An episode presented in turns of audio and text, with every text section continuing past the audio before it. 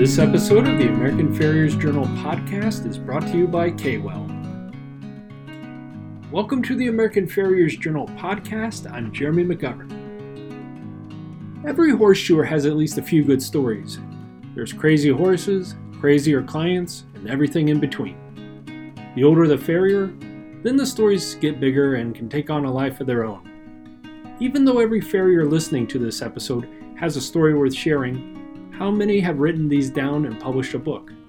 One of these people is Ray Legel. Ray has practiced in Iowa and Texas going back decades. And it isn't just that he wrote a book, but Ray also has great insight on this trade of farriery.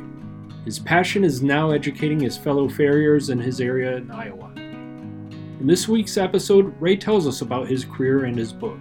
I hope you enjoy it.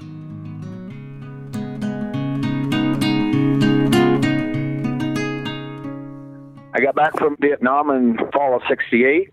Went back and got a factory job. And I also worked eight to two thirty at a gas station and worked nights at the factory. And I did that for two years. And then the third year, I went to a tech school for auto mechanics days and worked factory nights. I graduated after a year and I got laid off for the seventh time in three and a half years from the factory. So I jumped jumped ship and drove to Sunland Park, New Mexico. They had a quarter horse thoroughbred winter meet. I got a job as a groom for the Joe Welch stable. Actually, Joe Welch was Raquel Welch's first father-in-law. Really nice guy. Anyways, every afternoon I had to hold horses for the horseshoers. We had three different horseshoers, and uh, I don't know, it just fascinated me really. And uh, uh, I worked there the whole winter, and then I went back home in the spring. By then, my dad had bought two running quarter horses on a pony horse.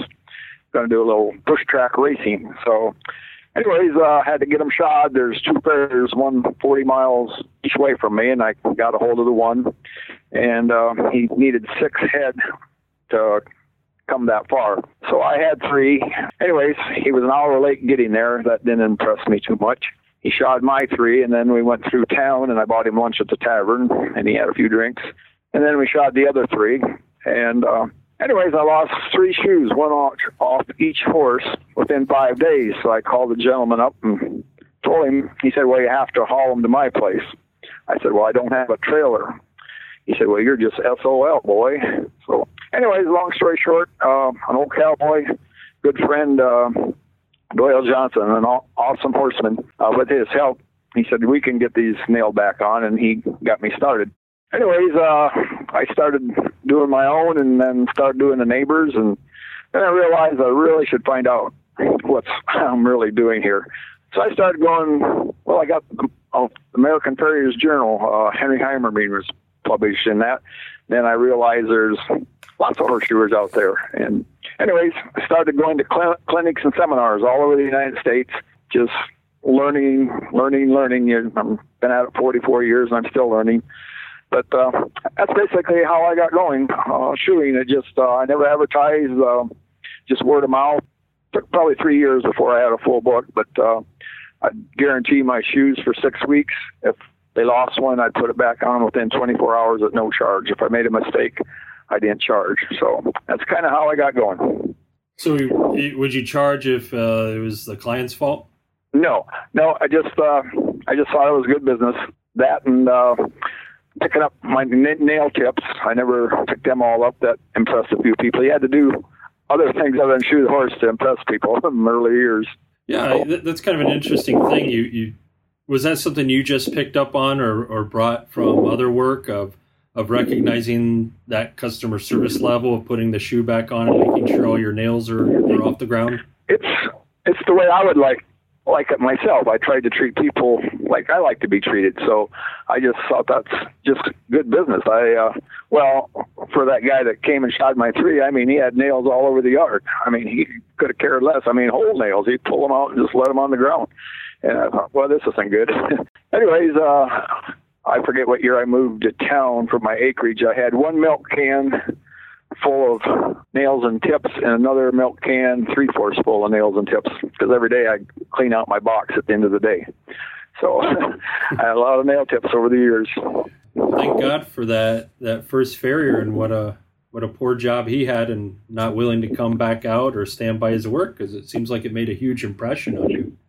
Yes, I did. Uh, uh, customer service, you can't beat it. Uh, I tell these young youngsters I had the first mini computer. I had a recipe card box, and I kept um, anything that I did that wasn't normal. I kept records on the horse, and also their names. Really impressed people. That was back before answering machines or anything. When you they'd call, you'd call back and say, uh, "Oh, how's Violet doing?" You know, or I did some corrective work, I'd call them back in three, four days and and check and see how the horse was going. Just customer service, you can't beat it. It really worked good for me.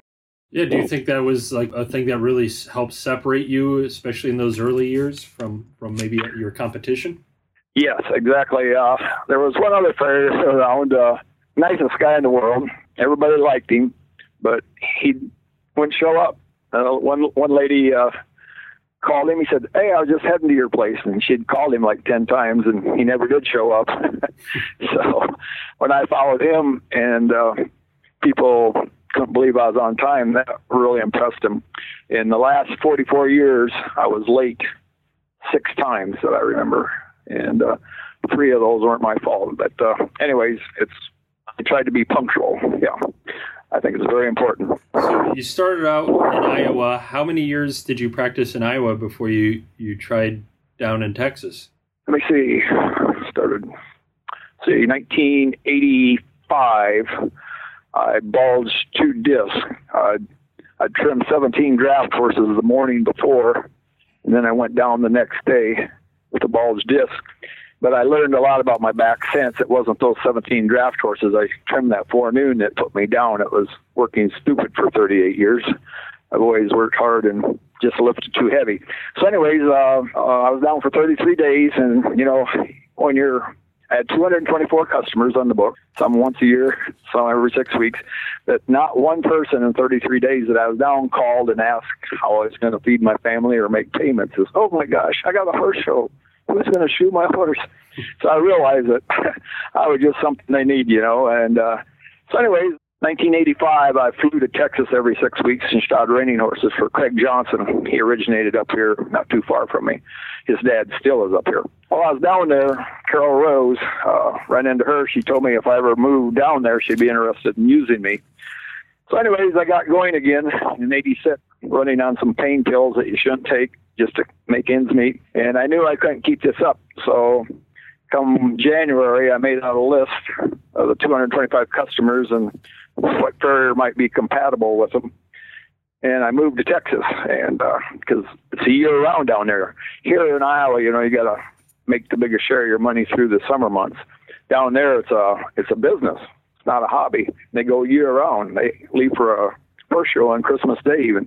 So, anyways, I packed my van up, moved down there, rented a little trailer house, landed Carol Rose's account. That was she had three farriers. She let them all go. Uh, there's 275 horses there. Then I got two cutting horse barns, uh, 50 horses in each of those. Anyways, uh, the wife finally moved out and we rented a house and it was great. no phone calls. Uh, people never once um, uh, accused me of them getting beat in a horse show because of the way I shot the horse. and it was it was super, but my back kept getting worse and worse and worse. Uh, I got down to one horse a day, and uh, time to give her up. So, anyways, uh, got Grant Moon into Carol Roses. He's down the road about 60 miles. Got to hang out with him a couple of days. Just a super person, awesome shoer, just uh, down to earth sort of guy. Just, just great guy. Just can't say anything bad about the guy. So, anyways, uh, we moved back to Iowa, and that's a long story how I got my back fixed and got back shoeing again. Yeah, go ahead and tell us. Uh, it's an interesting story. Okay, well, I, I tried everything and nothing worked. Anyways, uh, two miles from my house was a holistic healer, which I'd never heard of. My mother-in-law ended up going there with a bad back, and uh, he, this guy with, he had hot hands, and uh, it's the last story in my book. Anyways, uh, he got rid of all of her pain, and she got all the feeling back in her toes. So her her husband came out and told me about this guy. So I made an appointment, and I'd already been to Mayo Clinic. Uh, when I came back, I went up there see if they could do anything, and I got spurs the full length of my vertebrae on the one side, and they said I'd get over and couldn't get up. They said your muscles are shot. You know, you're just going to have to adjust your lifestyle and learn to live with it. Kind of hard to do because I'm always been a workaholic. Anyways, I got a job as a, a mechanic, just to buy groceries basically, and then then the mother-in-law came out and told me about this guy, and I went and seen him, and well, I just walked in and said I got a bad back. He said, Yeah, I can tell. So lay down on the bed. He run his hands down my back. He got to the down to my tailbone. He looked me in the face and he said, Boy, he said, you got a whole row of spurs on the right side of your vertebrae all the way down. He said, You need to be taking cod liver oil every day or they're going to put you down someday. And, anyways, he did figured that out with his hands. But about that time, he went off into his little kitchen and started coughing and clearing his throat and spit into a coffee can. I thought, what, a gross old guy he is. But I found out later, if he'd been x-rayed within 30 days, he got that poison in his system he had to cough it out. Anyways, he, my back got hot and his hands went over. What he did was he explained he gathers up your aura and puts it into the place that's that's bad. Twenty minutes later, I got off the table, no pain, loose as a goose. I said, "Gee whiz, uh, when do I come back?" He said, "Maybe never, maybe next week. Play it by ear." And I made a donation. He couldn't charge, and I went home and started playing ball with my daughter and started shoeing horses again. Plus, I was got a full time mechanic's job till things wound up again. And anyways, uh, things were great. Whenever my back would go bad, I'd go see a half vitamin. I'd be good as new again. Then half passed away, yeah. and so I gave up my day job and went back shoeing full time. And um, I don't know, I made it a few years, but I just kept getting worse and worse and worse. That's where I'm at now. I'm down to 70 years old, uh, just doing corrective work and helping young shoers far as the shoeing industry. Were, were you much of a believer in sort of that holistic practice? Uh, but not, not at all. Not at all. No. Uh, well, the mother-in-law didn't lie, so I knew there was something there. But uh, I can tell you stories for an hour. People that he's he's he's fixed. yeah. yeah, he was amazing, amazing man. Well, I guess if, so, if you're not a believer, you believe in the results. So Yes. Uh huh. You know, uh, when you were telling us the story, you had mentioned your book. Uh, you know, every every horseshoer has stories, but uh, very Correct. few have put them down in book. Uh, tell us tell us about the, the history of, of your book. Okay, everybody, like you said, could write a book. Uh, I was down in Texas, let me see, probably four months before the wife and daughter moved down. So I had this little trailer house and an old typewriter, and with two fingers, one in each hand, I wrote a whole book. Anyways, I sat on it for a long time because I'm not a writer. I needed an illustrator. And long story short, I went all over the United States looking for an illustrator because I needed like uh, 59 pictures. It would show the highlight story, so people weren't horse people could get a better feel for it. Well, I got estimates all the way from five hundred dollars to a thousand per picture, and that didn't work. So, anyways, I was about ready to give it up. And a good buddy, Roger Alston, said, I got a customer that can draw beautifully. And I said, well, let's check it out. And her name is Cindy Lentz. And uh, she took off and uh, knocked out all 58 pictures, plus she's working a full time job in six months. And so then I went through four editors. Uh, that got pretty expensive too. But uh, anyways, I finally got the book together and uh, didn't have too many uh, errors in it. Uh, I've since did a reproduction. I ran out of books. I did it, and then I fixed oh, a few errors that I had in the book. Mm-hmm. So that's that's it. Everybody could write a book. Uh, I've written another 20 stories since, but I'm not going to do another book. I just slip them into the our association, Iowa Association's uh, newsletter one at a time for the boys to enjoy. Do you, do you have a favorite story from your book? Oh, um, probably the one that's not in the book, but I've recently wrote. A young farrier had me come down to his place, and I, I, I thought he wanted me to critique his work and stuff. But I drove three hours south, and come to find out, he had a whole day booked of shoeing and trimming. We hammered away, and uh, he maybe asked me one or two questions, but we ended up at a place with ten horses tied to ten trees and two holders. So, anyways, we started trimming, and I noticed this little mare. This guy was strong as an ox. She would spit him right out the back. He'd get up, red face, get under. She'd just throw him right out of there. About the third time I see she's about to get a whooping, I said, "Hey, Joe, let me see if I can't get along with her a little better. Uh, your back's killing you." I said, uh, "Let me see. Go do another horse." So, anyways, he went to do another horse. I got my horse done, and I walked up. The guy was holding the horse and cupped the little mare's ear and whispered a line in Vietnamese in her ear, and uh, picked up her back foot, trimmed it, picked up the other back foot, trimmed it, and she never moved. So that was the last horse. I was loading up, and uh, I heard this go over this guy and said, "What did he say to that horse?" I mean, it was an earshot. The guy says, "I don't know, some foreign language I've never heard." Anyways, he came over and asked me what I said to the horse, I'd have told him, but he didn't. Six months later, we're at a Iowa Professional Farriers Association clinic or something, and his wife come up to me and she said, "Ray, Joe's been losing sleep for six months. What did you tell that horse?" I said, well, what I told the horse was a bunch of BS in Vietnamese, but I said the mare was really arthritic in the hocks, and he is lifting her up too high to make himself comfortable. And that's why she was spitting him out. I said, I just lowered myself down. Of course, I'm closer to the ground anyway. And trimmed her where she was comfortable, and she never moved. He said, Oh my gosh. She said, You had some magic words. so that's pretty funny, I thought. yeah you mentioned that in uh, your work with younger farriers and, and getting out doing corrective work. What what are some of the the lessons you've passed along, or maybe a couple of them that, that have really helped other farriers that you, you you've done in recent years? Um, in 1983, uh, the Houston at the American Farriers Association convention, and Burney Chapman got up on stage and told about heart bars for laminitis and founder. Like he said later, I opened up a can of worms. But anyways, I came back to Iowa and started doing that, and I would uh, call Burney and and send him X-rays. I always paid him. Other guys said, "Oh, you don't have to pay him," but I always did. But I learned a lot about how to use heart bar shoes. So that's the biggest thing I'd say I pass on. But not too many guys like to do that because it takes too much time. But I've kind of synchronized the way to have the shoes made up ahead of time uh, different lengths, and then the frog plates I have them made up, and then I get the one that fits perfect, and then jump weld it in the shoe. But, anyways, basically that, and teaching them how to get the foot back under the horse, and roll toes. Uh, way back when we had a cow vet, and he knew very little about horses' feet, and I knew less.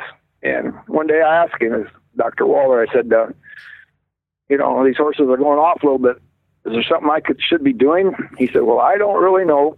But if you put on a size bigger shoe for more support and a roll toe for an easier breakover, that's got to help.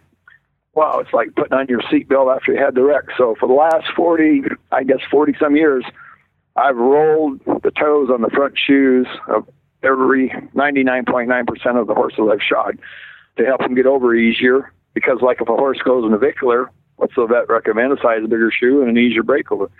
So it's my theory is for a horse to take a new shoe and wear all that metal away till it's comfortable for him. After a period of years, it breaks down the suspensory problems like your navicular area, which takes in a lot of different things, of course. But anyways, uh, boy, that worked good for me, and uh, I'm a big believer in it. What do you think is the most common mistake that you see people making the misapplication of heart bars? Basically, you need to see the frog all the way around your frog plate, either putting them on too long, too wide, too much pressure, not enough pressure. Uh, there's just so many things that enters into it. Around here, I don't see. I'm the only one doing heart bars, I guess, for many, many miles. So now we got Doug Russo from Michigan and down Iowa State. Boy, he is great. He runs a little school and uh, he's really good with heart bars also. Yeah. so, tell us, you got kind of a unique thing going on in Iowa, maybe not unique, but uh, a really good community. Uh, you got Doug there, Iowa State, and you got a very active association. Can you can you tell us a little bit about the horses and kind of the horseshoer culture there there in Iowa? Yeah, there's a Duke's mixture of everything. Uh, there's not any uh, walking horses in the area per se, other than guys that just put a heavy shoe on and go to dog trials. I mean, uh, the big lick horses aren't around, but uh, other than that, we've got everything else in Iowa. So you got to be very versatile. I don't know anybody that specializes in one breed.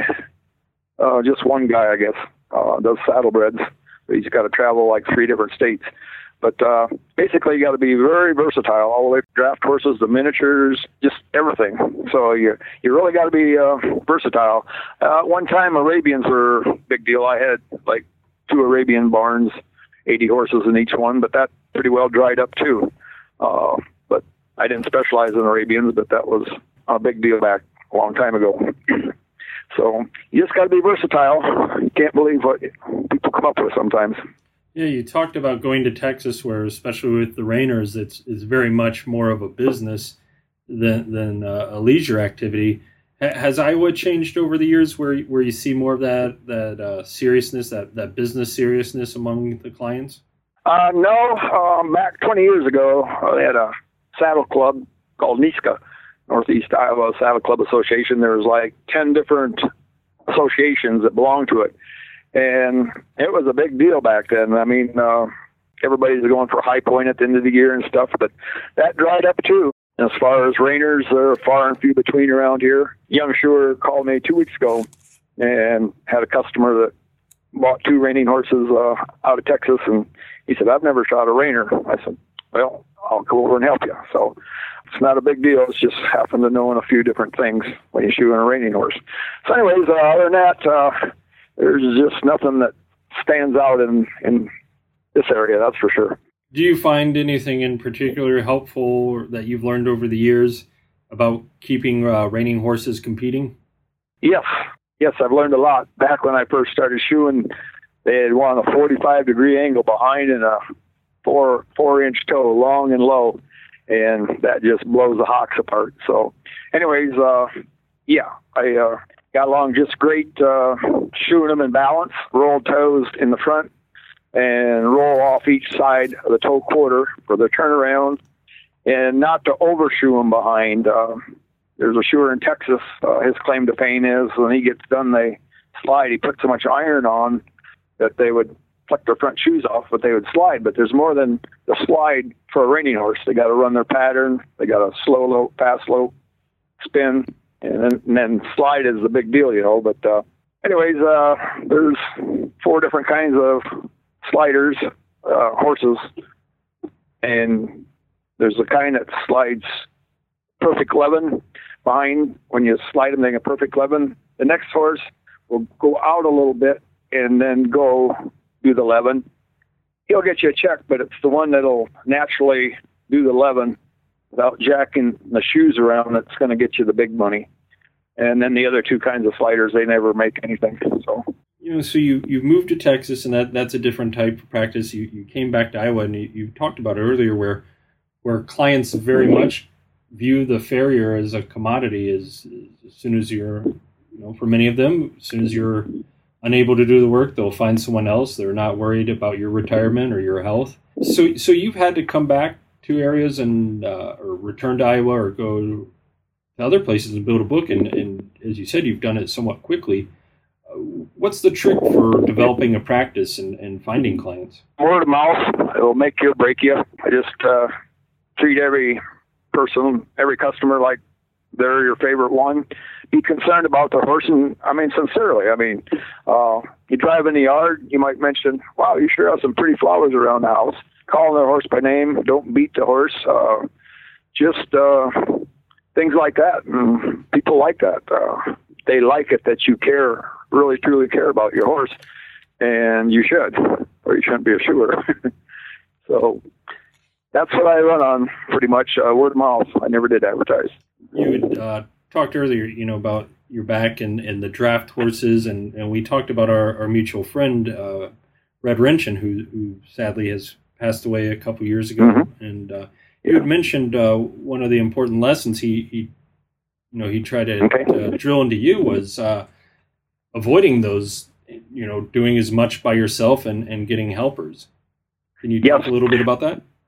Yeah, I read. I, I used to before we had Iowa Association, I would go up to Wisconsin all the time, and uh, I read uh, just a super person.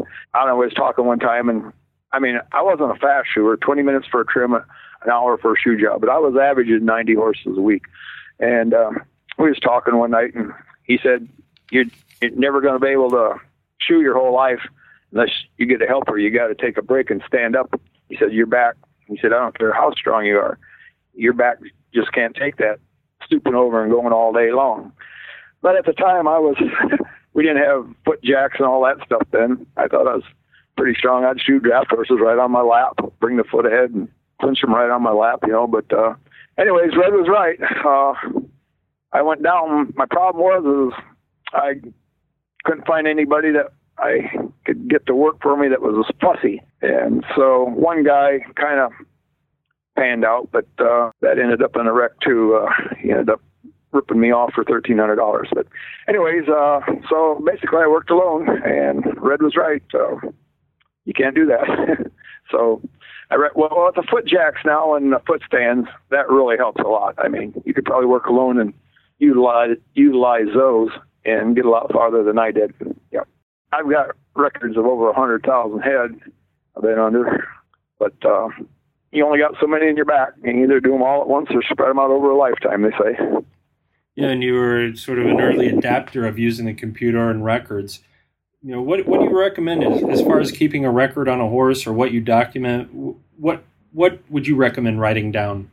Well, like anytime I made corrective shoes, I'd write down the length of the bar stock I cut. So if they happen to lose a shoe, I could just whip one up. Uh, the width of the foot, the angles. There's any particular problem the customer is having, just good uh, when you go back to redo the horse, to look over your notes, what you did. And then there's sometimes I'd write down what I should have did but didn't do. Now, it wasn't uh, just a you know a different idea. I have I always watch horses walk to me and walk away, and I several times over the years I've brought them back and taken a shoe off and redone redone a foot or two. Um, I just uh, the way I am. But if you keep records, uh, it just keeps you on top of everything. And when you pull in, you know what you got and you know what you need, and and get her done. Yeah. When you uh, would go back after, uh, for the next appointment, what do you do to analyze your work or see how, how your work is uh, held up over the those few weeks?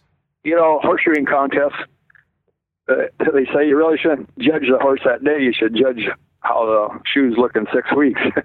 so uh, always strive for perfection, balance, and you know just everything. I just try to be perfectionist, and I can't say I hardly ever walked away from a horse and said, "Well, I did everything perfect," but I try to do everything perfect, and uh, that's about all I can tell you. Uh, just uh, if the customer has a problem, they tell you about it. You make your adjustments when you go back. But other than that, I just like to see all the nails tight and the shoe not overgrowing a foot and the horse moving sound. Yeah, I think we, we talked about that before Is the idea of uh, the unattainable perfect job. Uh, you know, how, how do you draw the line between doing the best possible work and, and not maybe the right word to say is overdoing it or, or trying to pursue that perfection, you know, overly focusing on that, that one horse?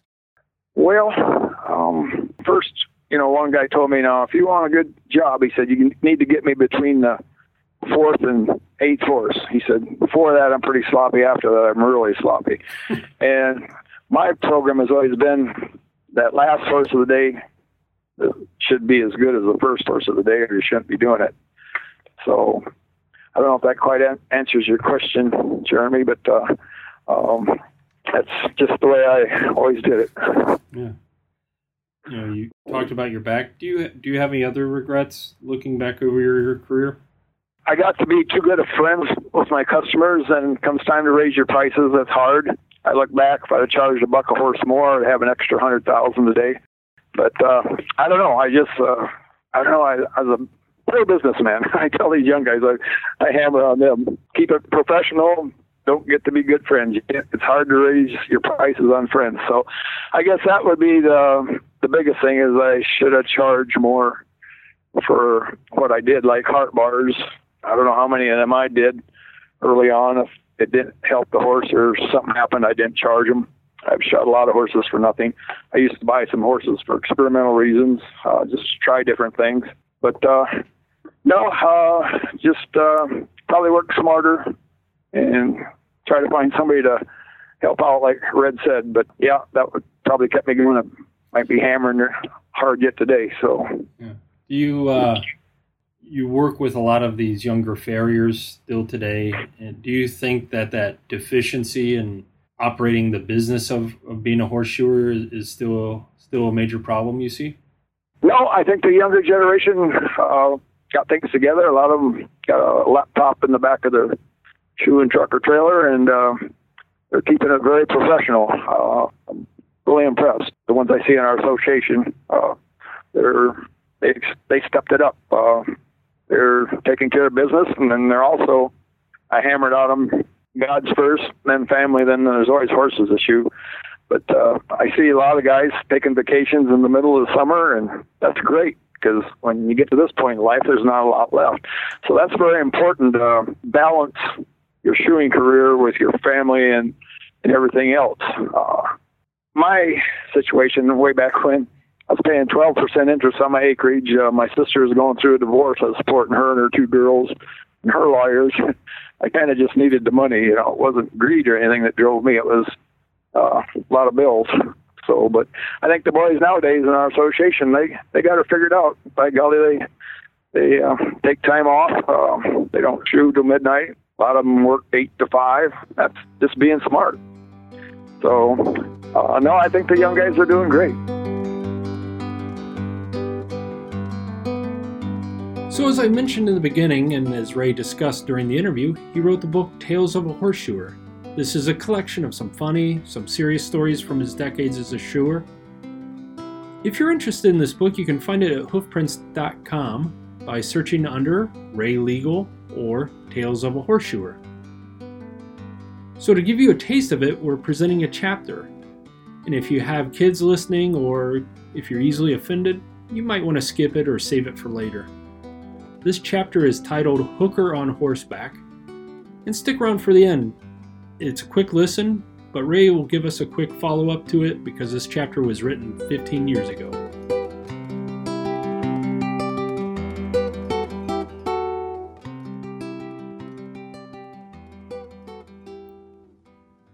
A Hooker on Horseback by Ray Legel. I may be the only farrier during the 20th century in the United States to have shot horses for a married hooker, who actually rode her horse out to meet her customers. She would ride her horse out at night using only a two cell flashlight to see with. She would meet a customer at a prearranged site in the country within five miles of her place. She'd tie her horse to a fence post in the ditch and do her thing in the customer's vehicle. And what does she charge? $20. During the daytime, her customers came to her house while her husband was at work, and the old horse got a rest. How do I know so much about her operation? Well, for one thing, it is no secret around town.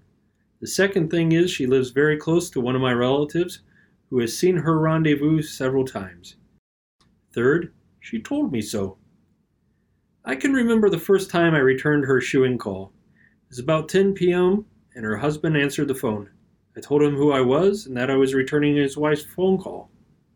He said she was not there right now, as she had just left on her horse. I told him I would be up until 11 p.m. if she wanted to call back. He said he did not expect her to get home from riding until 1 or 2 in the morning. That was a little past my bedtime, so I said I would call back in the morning.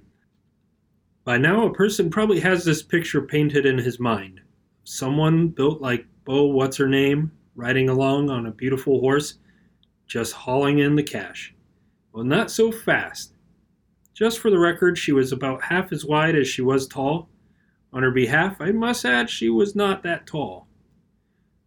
What she did to attract customers, I will never know, but I've always wondered. The first three times I went there, the conversation was mostly about the weather and small talk. I got paid cash for the first time, Every time after that, I got a check, and I had to hold on to it from two weeks to a month before depositing it. She would put the date on the check when it was supposed to be good, and it always was. Over the years, I really got an earful. She made it with some real uptown people. I did not let the stories out past my wife because a guy could get shot knowing what I did. And yes, she did ask me to do some trading for shoeing, but I told her I had to have money to keep my business going. Oh, she said. The first stop in the spring, she would always ask me if I had raised my prices. I would give her my inflation speech that I gave everybody in the spring. I told her I had to raise my prices to keep going. Then I would ask her if she raised her prices, and every year she replied, Nope, I still get $20. Really tried to explain to her it was costing more for her to ride her horse to work, so she should charge more to cover her overhead if she wanted to maintain that same bottom line. It never sank in. The last I heard, she was still getting $20. I got to her place half an hour early one day and caught one of her customers there. I tooted the horn a few times and got set up to shoe. She finally came out with a big grin on her face and caught the horse so I could get to work. She did not have much to say that day. Twice in the hour it took me to shoe that horse, I saw the curtain slide back in the house. I would wave like we were family. Never did find out who that lucky guy was. One day she came leading her horse out with a big grin on her face. She said, How do you like my new boots, Raymond? She was the only customer who ever called me by my full name. Told her they were really sharp and how much they must have cost her. Nope, I got them free, she said. She told me that she went to a Western store and ended up in the back room with the owner. He told her to go pick herself out a pair of boots. Another time when I got there to shoot, she was wearing a Western shirt she had gotten free from another store. The price tag was still on it $38. The poor guy had screwed himself out of 18 bucks. When my back went bad and I had to cut down on my shoeing, guess who my wife made me eliminate? That's right, the hooker. Before we go, I'm adding this footnote from Ray about his client. Yeah, poor gal. I mean, and she's still hooking. Uh, you know, she don't live but about 15 miles from here, and she's still out on her horse at night. So she's getting close to my age. So I don't know. hooking is the oldest profession, but if the first hookers had to ride their horse to work, maybe the blacksmith was the first profession. I hope you enjoyed this episode, both the talk with Ray and the book chapter. Again, the book is Tales of a Horseshoer by Ray Legel, and you can find it at hoofprints.com. I'd like to thank Ray for his time and the great chat, and I'd also like to thank Kawell for their sponsorship of this episode. If you have any questions or comments about this episode, please post them to this episode page at americanfarriers.com slash podcast. Until next time, thank you for listening.